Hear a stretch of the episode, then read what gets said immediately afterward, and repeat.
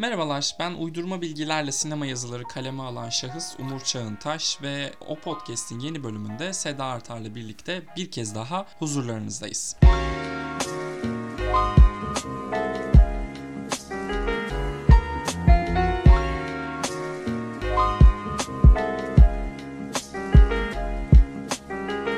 Hoş geldiniz Sayın Artar. Hoş bulduk Sayın Çağıntaş. Sayın Taş diyemedim niyeyse. Soyadım hep zaten küçükken de Çağıntaş'ı birlikte zannederlerdi. Çağıntaş yazarlardı. Alışığım. Geçen biri e, tam adımı gördü bir yerde. Artar nasıl bir isim ya dedi.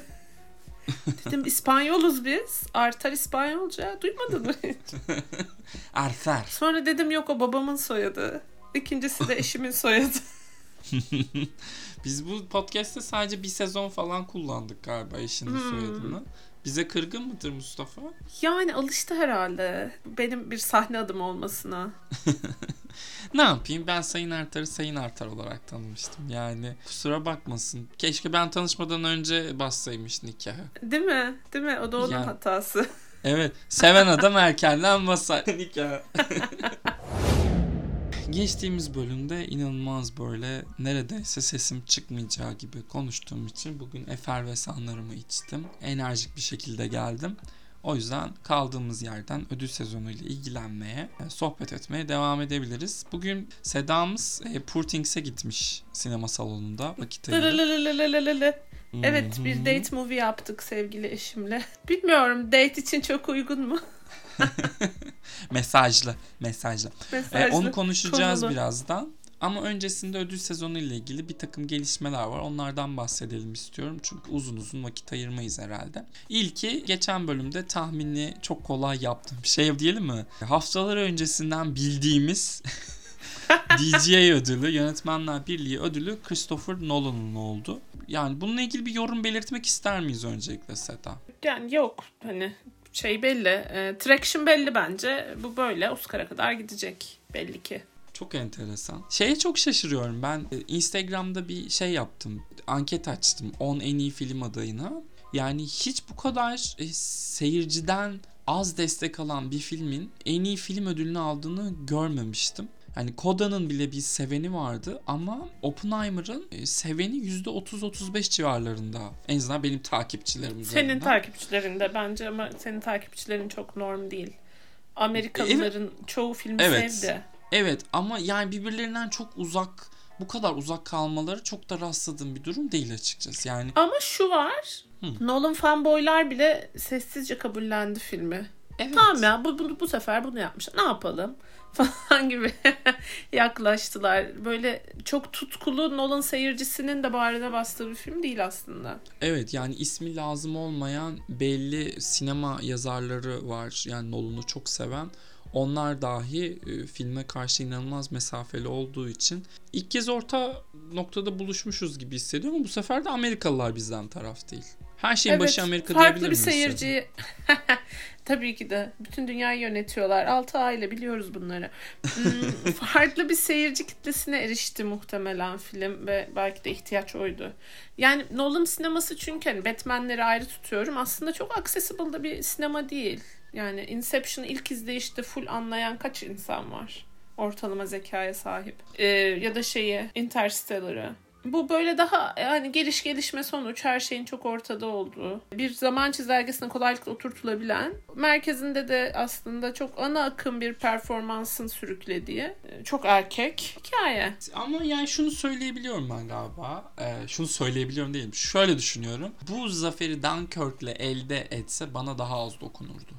Ben Dunkirk'ü sevmiştim. Ben de finali haricinde bayağı teknik olarak e, dört başı mamur bir film olduğunu düşünüyorum. Hmm. Hatta hani sinemadan çıktığımda şey demiştim. İşte bu film sinemada izlenir demiştim. Hı hı. Böyle yani güçlü bir ses kurgusu, görsel olarak çok akılda kalıcı ve güçlü bir kamera kullanımı. Oppenheimer ona göre bence bayağı az gösterişli kalıyor. Evet. Evet çok düz neredeyse şey yani A Beautiful Minds'la aynı kulvarda koşan bayağı 2000'lerin başına aitmiş gibi duran bir biyografi Oppenheimer. Dunkirk'ü de dediğim gibi finali haricinde ben severim. Finalindeki o milliyetçi absürtlüğe ihtiyacımız var mıydı bilmiyorum ama orada da herhalde e, içerisindeki ne diyeyim adamın adına Mustafa Uslu uyanmış. Oluyor böyle vakalar. Britanya polisi yakalar diyelim. Ha ha ha. Ay çok kötü şakaydı. Ah Neyse. Devam edelim o zaman ödül sezonundan haberlere. Oscar yemeği gerçekleşti geçtiğimiz günlerde. Ya bununla ilgili ne konuşabilirsiniz arkadaşlar? Bununla ilgili çok bir şey konuşamayız ama gidenlerin ne kadar tatlış olduğunu konuşabiliriz. Mesela. İlker Çatak. Mesela İlker Bey. Ne kadar yakışmışsınız oraya. Umarım devamı Vallahi gelir. ya. Vallahi Deniz Gamze Güvenler çok daha fazla yakıştı kesin. İlker Bey'in burada seneye Oscar e, Akademi üyeliğine davet edileceğini sanırım artık hepimiz biliyoruzdur. Indeed. Ee, senin gözüne çarpan neler oldu Sedacığım? Bir bahset yani bu Oscar yemeğinde ne ne ne, ne dersin? ne konuşulabilir bilemediğim için sana top atıyorum. Ee, şeyi gördün mü Martin Scorsese'nin oturduğu pozisyonu toplu resimde? evet. Ay evet. çok tatlı bir insan gerçekten ya. Onun dışında tabii ki Anatomy of a Fall adayları ve fotoğrafları. Ve aday olmayan sevgili Messi. Bence bütün yemeğe damgasını vurmuş, çalıp kaçmış bir grup. Hatta Aynen. Sandra Hüller'in fotoğrafını gördükten sonra "Aa, acaba Sandra Hüller mi alacak Oscar'ı? Anı yaşadım. Bir yaşadım o Vallahi- anı yani. Ben de oralardayım biliyor musun? Yani bu Anatomy of a Fall sevdası ve son haftalarda yükselen Poor Things sevdası Oscar oylaması dönemine denk geldiği için Allah Allah demeye başladım. Üzülür müsün? Yok ya üzülmem çok iyi oynuyor Sandra Hüller. Benim orada üzüleceğim yani alma ihtimali olanlardan bir tek Lily Gladstone. Çünkü ben birinin yatarak ve terleyerek Oscar almasını istemiyorum. Oscar yan gelip yatma yeri değildi.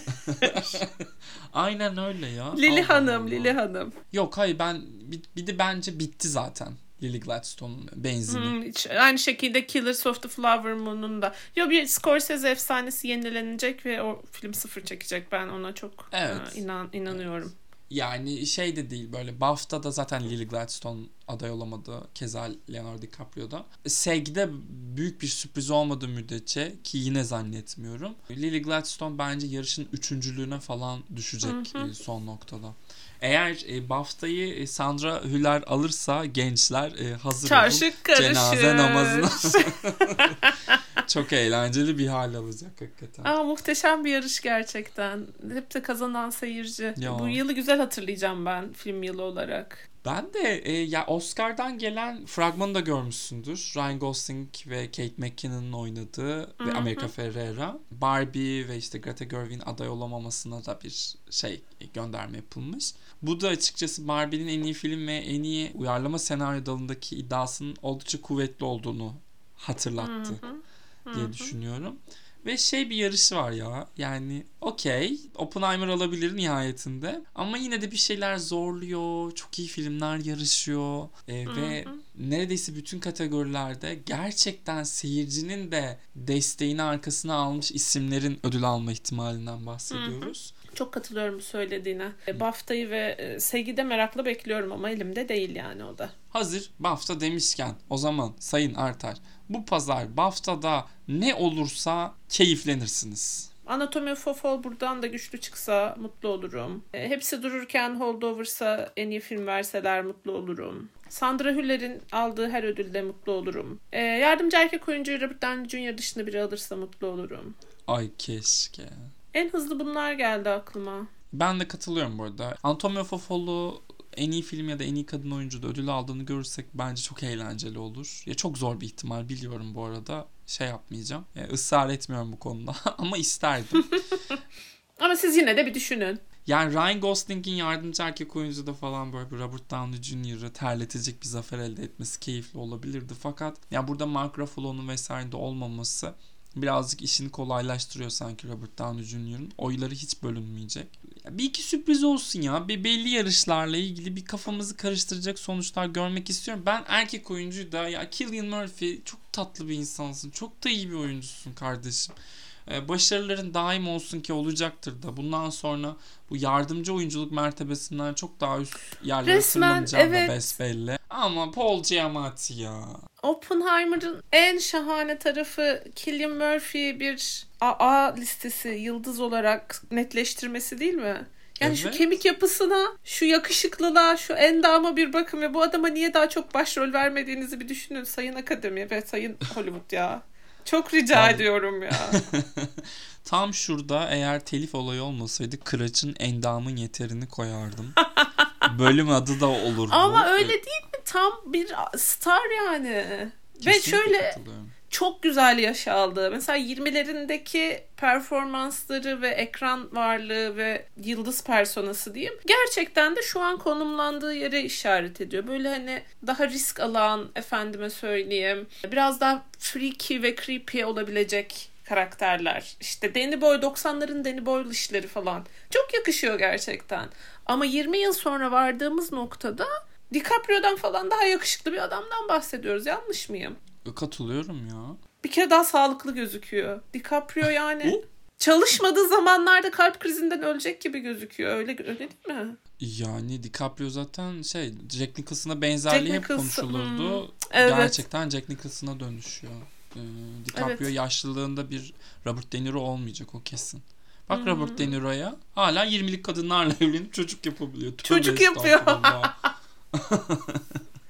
estağfurullah. 80 Tövbe yaşında baba estağfurullah. olmak mı? Neyse herhalde insan çok parası olunca çok da düşünmüyor ama 20'lerini görmesem ne olacak falan diyor herhalde. diye Diyordur düşünüyorum. herhalde. Zaten dev bir Paralarıma sarılıp içine aynen e, doğuyor o servetimize çocuk. sarılıp ağlayabilir, teselli olabilir falan diye düşünüyordur. Bu hafta bu pazar günü dağıtılacak. E, Geçtiğimiz senelerden farklı olarak bütün ödülleri yayında göstermeyi planlıyormuş Britanya Akademisi. Bu da çok enteresan. Bununla ilgili de şimdi bir şey daha yazmamışım programa ama konuşuruz. Yani bundan birkaç sene evvel reklamlara sıkıştırılan ödüller ama şunu yayından atsak mı falan filan diye konuşurken ödül törenleri gelen tepkinin farkına varmış olsa gerek ki e, reytingleri düşmesine karşın e, bu tür işler yapmaya başladı. Yani BAFTA tekrardan işte onlar gerçi bir saat önce başlıyorlar ve banttan yayınlıyorlar. O yüzden zamandan tasarruf etmesi çok daha kolay oluyor e, BAFTA için. E, fakat e, akademi mesela geçtiğimiz hafta dedi ki merhabalar yeni bir kategorimiz var. En iyi casting. Tören kısalsın mı o mu bu mu şu mu derken senelerdir ne zaman açılacak bu dal dediğimiz casting kategorisi önümüzdeki sene değil ondan sonraki senenin Oscar'larında dağıtılmaya başlanacak. Ben bu seneye koymamayı anlıyorum da önümüzdeki Hı. seneye niye koymuyorlar sence? Yönetmelik hazırlanmadığı içinmiş sanırım. Ee, Oscar Hazırla töreni abi olduğundan da yani? bence de bence de de. Ver bir stajyere şöyle bir hukuk mezunu. Ee, sanırım şuna da alakalı 2024'e girdik aslında filmler gösterilmeye başladı yani bir sonraki Ha, tören geç için geçerli olan. Anladım. Evet ve o filmlerin marketing marketing kısmında casting'e özel bir bütçe ayrılmadığı, buna göre plan yapılmadığı için e, sanıyorum o şeyi de veriyorlar yani. 2024 yapımlarına da haksızlık olmasın erken gösterime girenlere diye. Böyle bir e, 2025'te başlatacaklar. Var mı aklında e, Oscar şansı olduğunu düşündüğün ve haksızlık olabileceğini varsaydığın 2024 yapımı paylaşmak ister misin? E, Madame Web yani Mesela. tabii. Ben yani Dakota Johnson'ı bir nebze sevmekle birlikte Dakota Hanım'ın çeşitlilik diye bir şey yok kendisinde. Öyle bir variyete yok. Yani her rolü aynı şekilde oynamayı seven bir aktrisimiz. Ama buna rağmen casting tercihi olması bir de şey çok komiğime gidiyor benim ya. Madame Web'e evet diyen herkes Marvel dünyasında bir şey yapacağı için muhtemelen evet dedi. Ama hiçbirinin Hmm. Marvel'la ilgisi yoktu. Şu an hepsi muhtemelen şey diyordur ya biz ne yaptık falan diyordur diye düşünüyorum. Evet talihsiz bir yol kazası gerçekten. Ve bir de yani Marvel'ın da bittiği yıldayız artık. Gerçekten yok olmaya yüz tutan yavaş yavaş bir stüdyo tam o dönemde kabul ettiler bu rolleri. Yazık. Neyse ne yapalım. Zamanlama her şeydir deyip kendilerine hayatta başarılar diliyoruz. Evet ya. Ya Sidney Sweeney üz- üzülmesin. Nasıl olsa bu sene Trump kazanacak. Bir şekilde mutlu olur.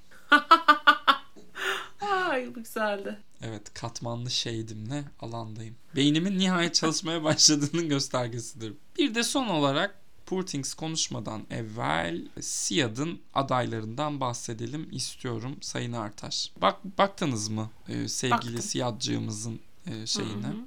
Vallahi bak şey üye olmadan önce hiçbir şekilde podcast'e dahil etmediğim konulardı bunlar. Umur yerli ve milli oldu arkadaşlar. Kısa bir özet geçelim. Kuru otlar üstüne 11 kategorinin hepsinde adaylık aldı. Karanlık Gece 10, Zeki Demirkubuz'un filmi Hayatta 10 adaylık aldı. Ne yazık ki Çilingir Sofrası, Ayna Ayna ve sanki her şey biraz felaket. E, Siyad'ın kuralları gereği e, sadece dijital platformlarda gösterilmiş en iyi film kategorisinde adaylar. Ya bu benim çok kafama takılan bir konu. Burada tartışmaya açmak ne kadar doğru bilmiyorum. Ama dijital platform vizyon ayrılmasını en iyi film kategorilerine yapıyorsak bile ben oyuncularda yapmamamız gerektiğini düşünüyorum. Gerektiğini düşünüyorum bence de. Kimse kusura bakmasın ama şu erkek oyuncu listesinden çok daha iyi iki performans vardı. Barış Gönelen ve Ahmet Rıfat Şungar. İkisi de aday olmalıydı ve ikisinden biri ödülü almalıydı. Bu beşli değil yani. Mesela kime Özür itirazın var? Aras Bulut İynemli'ye mi? Hepsine itirazım var neredeyse de. E, Aras Bulut'la başlayabilirim. Burak Dakak'la devam edebilirim. E, ben de bu arada yani gidip Serkan Keskin'e ben de oy verdim ama çok mu iyiydi Ela ile Hilmi de? Hayır değildi. Çok büyük bir kıtlık vardı zaten şeyde. E, Hmm, seçenek yoksunluğu diyorsun. Evet. Ay bunu söylemem ne kadar doğru bilmiyorum. Susayım burada. Fakat mesela kadın oyuncuda da Merve Dizdar'ın Kar ve Ayı ile aday olmasını da bekliyordum ben. Ama girememiş ilk beşe. Şaşırdım. O da seçenek bolluğudur belki. Yani evet kadın oyuncu da biraz daha hareketliydi. E, sen ne diyorsun Sedacığım? Mesela Melis Birkan'ın Zeki Demirkubuz filminde oynadığını buradan öğrenmek, Aras Bulut'a gelen adaylık falan neler hissettirdi? Pınar Deniz'e gelen adaylık mesela. Of. Ben açıkçası çok gerideyim yerli ve milli sinemamızda. O yüzden ne desem boş. Kurotlar üzerineyi çok severek izledim. Performansları özellikle. Ama onun dışında gerçekten izlediğim film yok gibi bir şey burada. Eksiklerimi tamamlarım. Ödüller verilmeden önce ödüller verildiğinde konuşuruz diye umut ediyorum. Neden olmasın?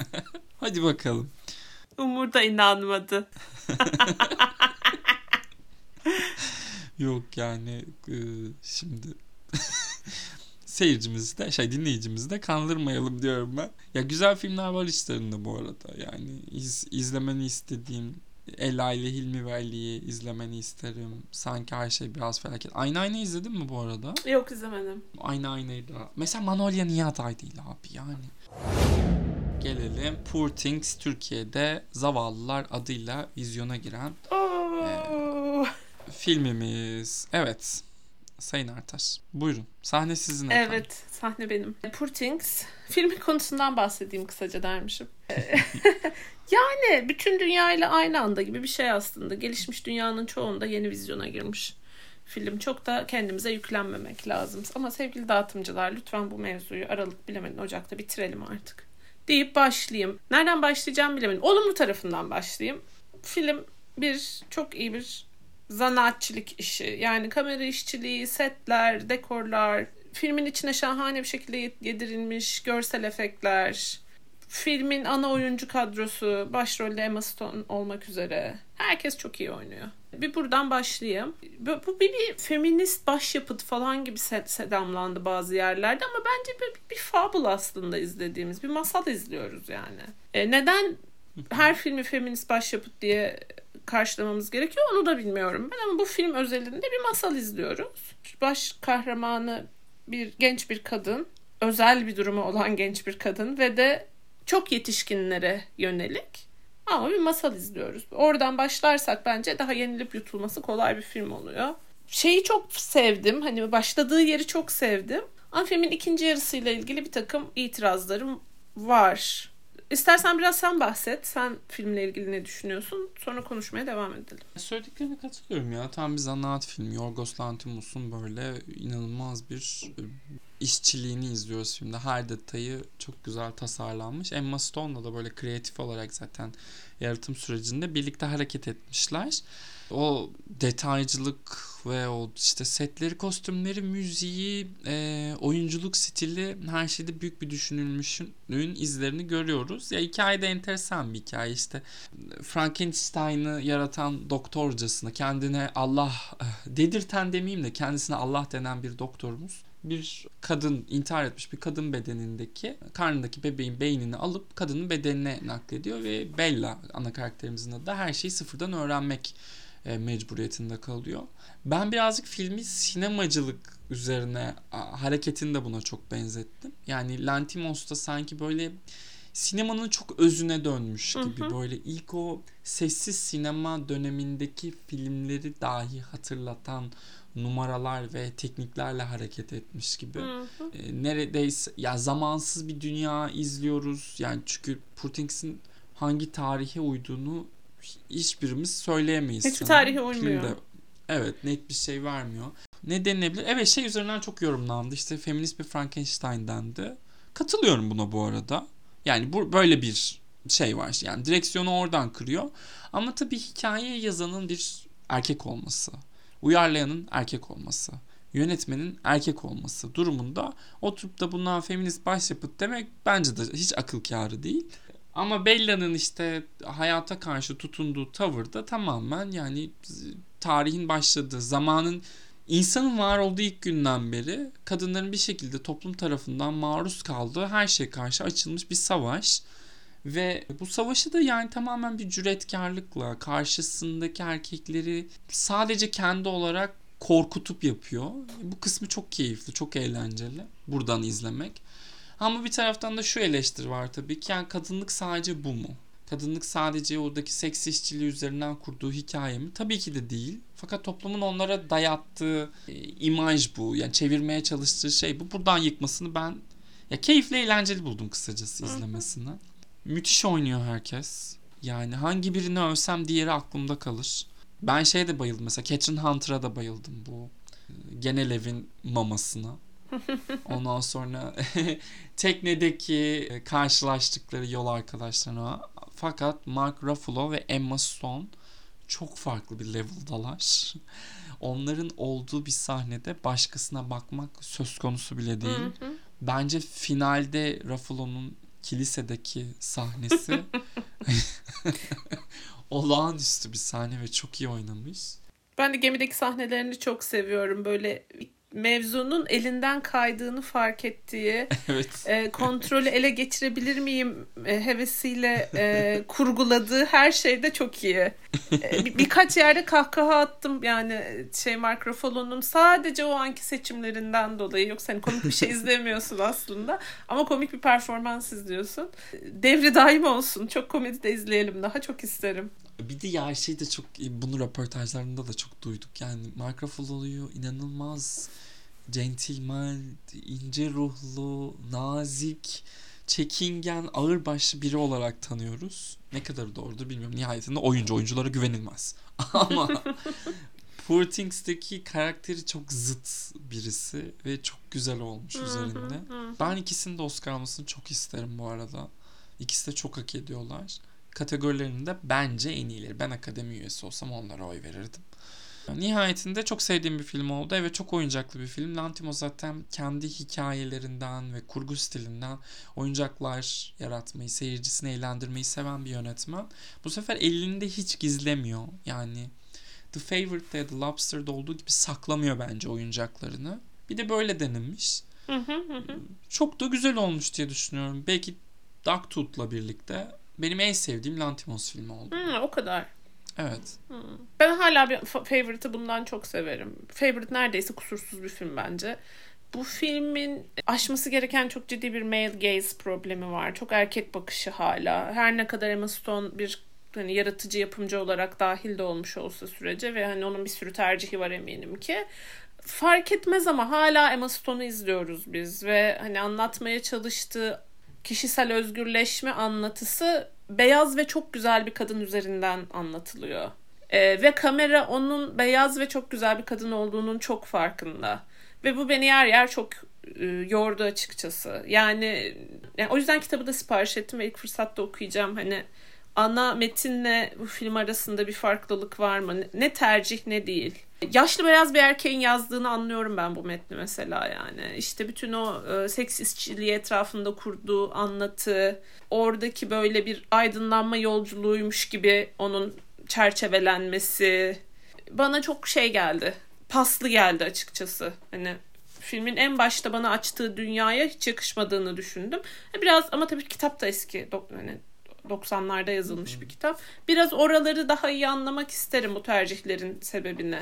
Onun dışında bir de bunun bu filmin aslında ırk teorisi üzerinden bir okumasını yapmayı çok isterim. Çünkü yine beyaz ve ayrıcalıklı bir yerden ki Bella aslında bir kurban.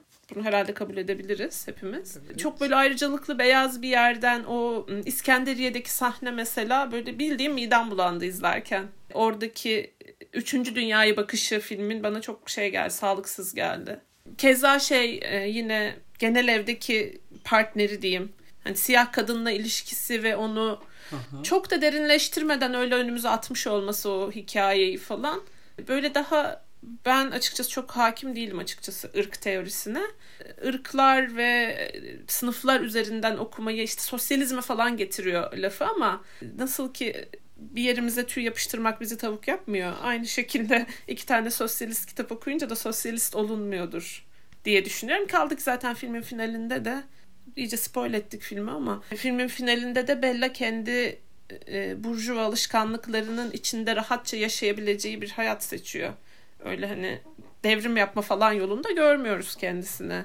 Biraz böyle özellikle ikinci yarısında hikayenin aldığı dönemeçler şey hissettirdi bana. Bunu ben böyle size anlatacağım siz de inanıverin canım zaten bu bir masal hissettirdi. O yüzden yine ikinci yarı ilk yarıya göre daha zayıf ve ben yaptım olducu geldi bana. E, ama bence daha çok hmm. senaryoyla alakalı yani şeyden çok. Yani Lantimos zaten hikayeyle çok ilgili değil. O, o görsel dünya ve oyuncaklarla oynamaktan çok eğlenmiş gibi hissettim ben. Senaryonun biraz paslı kalmış olması la benim kadar problemi yok görüyorum ki. Ama tabii ki çok kalburüstü bir film yani. Tüm bunları söyledim. Çok, çok kalburüstü bir film. Hem de normalde bu kadar popüler olmayacak, bu kadar çok insana erişmeyecek de bir film. Yani 10 yıl önce olsaydı bunu film ekiminde iki gösterimde izlerdik ve sonra da unuturduk muhtemelen. Evet. Şu an vardığımız yer. evet. E, hani bir yandan şey diyoruz ya işte yetişkinler için film çekilmiyor. Artık orijinal bir şey yapılmıyor. Orta bütçeli filmler ortadan kayboluyor diyoruz. Ama bu tam da aslında bunun doğru olmadığını gösteren bir film. O anlamda da bence önemli. Bundan sonraki ortaklıklarını evet. çok merak ediyorum Lantimos ve Emma Stone'un. Bir film daha çekmişler ve bu sene vizyona girecek. The aynen, kind aynen. of The Kinds of Kindness. Onu da merakla bekliyorum. Konuları tamamen bitirdik. Bir süredir de bugün sizi övmek istiyoruz köşesi ya, yapmıyoruz. Ya evet ben de onu düşünüyordum. Hazır yeni haberi gelmişken acaba Mike Lee mi övsek? Olur ama sizi övmek istiyoruz. Biz bu amaçla kullanmıyorduk Umur. Doğru. Birini şey yapmamız lazım, dövmemiz lazım. Tamam ben Mike Lee'yi övmüşüm gibi düşünün arkadaşlar. Çünkü Mike Lee'nin yeni filmi geliyormuş 2024'te. Ben çok heyecanlıyım çünkü Mike Lee, çünkü Mike Lee ve çünkü Mike Lee. Muhteşem bence de. Muhteşem bir yönetmen. Her izlediğinde yeni bir şey keşfedebileceğin, her yaşın ayrı güzelliği olan filmler çekiyor. Bir de bu sefer çağdaş bir şey çekiyormuş. Böyle hmm. Mr. Turner, Peterloo falan izlemeyeceğiz.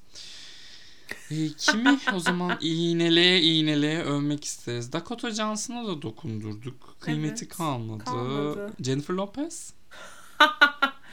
Aa, evet hiç övmedik değil mi? Eşi beyefendiyi övdük aslında. Jennifer Lopez'i övmedik. Let's go. Let's Şimdi go. öncelikle ben herkesten özür dilemek istiyorum. Hustlers'ı izlemeden çok heyecanlandım ve Jennifer Lopez'in Oscar aday olmasını istediğim için. Çünkü Jennifer Lopez hakkında söylenen her kötü şeyi haklı çıkaran bir kadına dönüştü.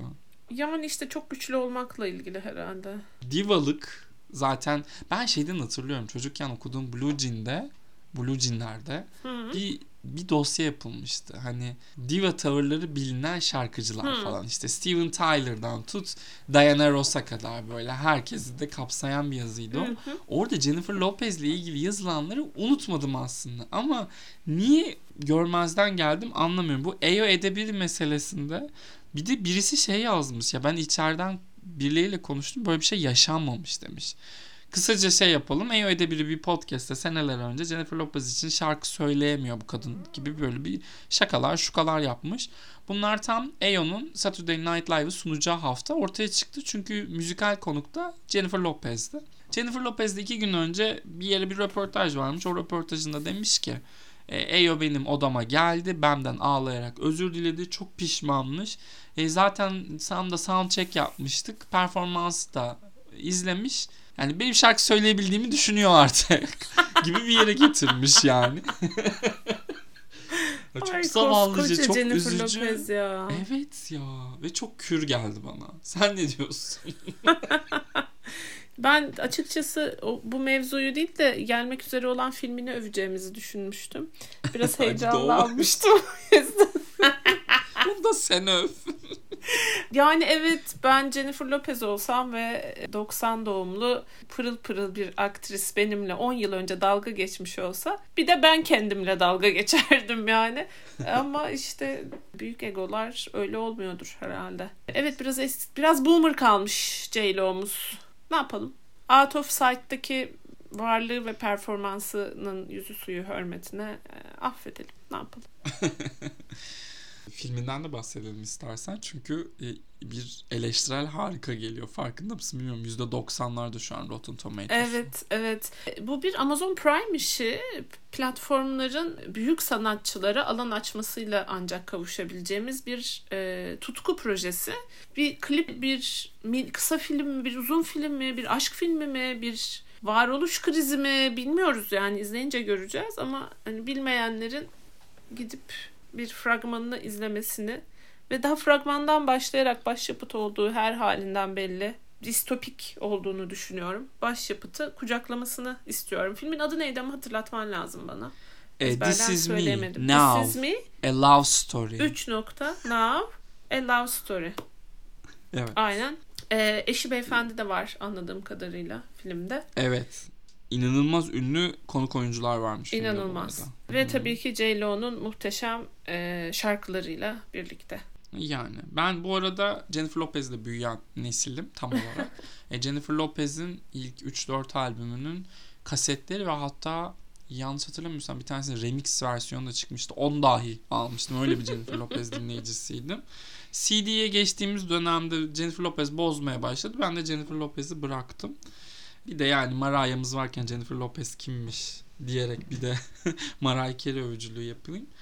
E, bu filmi ben çok merak ediyorum. E, çünkü This Is Me de şey Jennifer Lopez'in önceki Ben Affleck'le önceki birlikteliği sırasında çıkan albümüydü. Hatta o albüme çektiği klipte de Ben Affleck oynuyordu.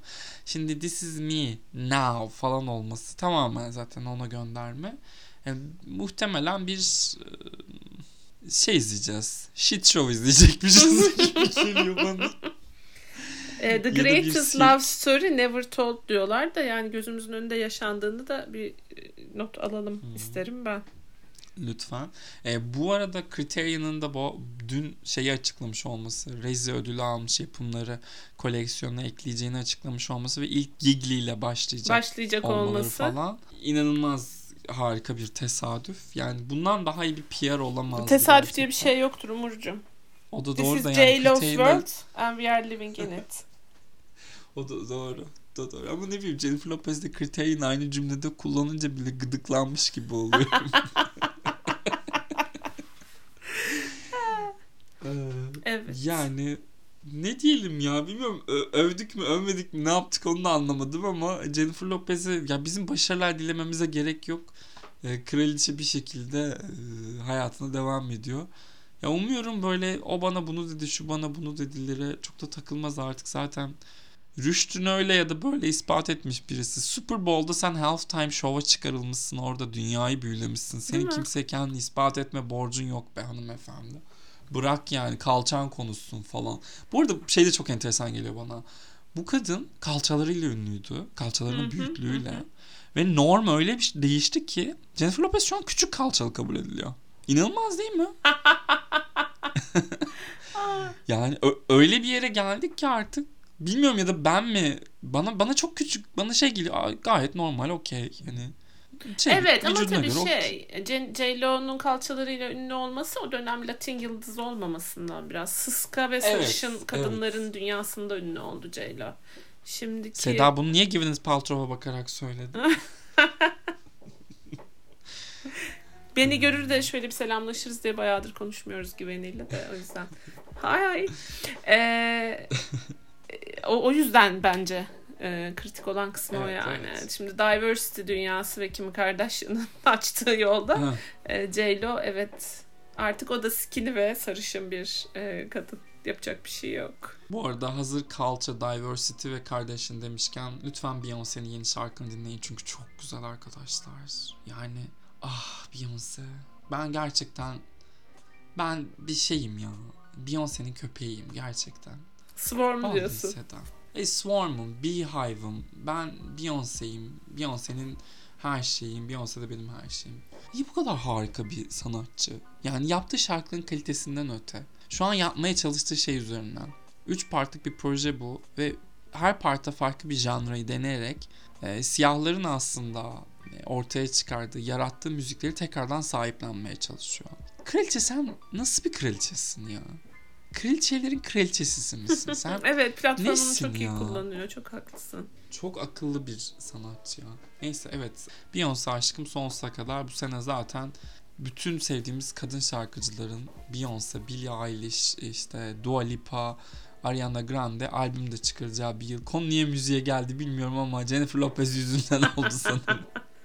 Ee, Beyoncé'nin Rönesans filmini de Türkiye'ye getirmeyen bütün dağıtımcılar umuyorum önümüzde diz çöker ve tövbe ister. Diyelim. Sedacığım ekleyeceğim başka bir şey var mı? Yoktur. Eh iyi o zaman. Bizi buraya kadar dinleyen herkese çok teşekkür ediyoruz. Spotify, Apple Music ve podcastimizi dinleyebildiğiniz bütün platformlardan bize abone olmayı lütfen unutmayın. Bir sonraki bölümde görüşmek üzere. Hoşçakalın. Hoşçakalın.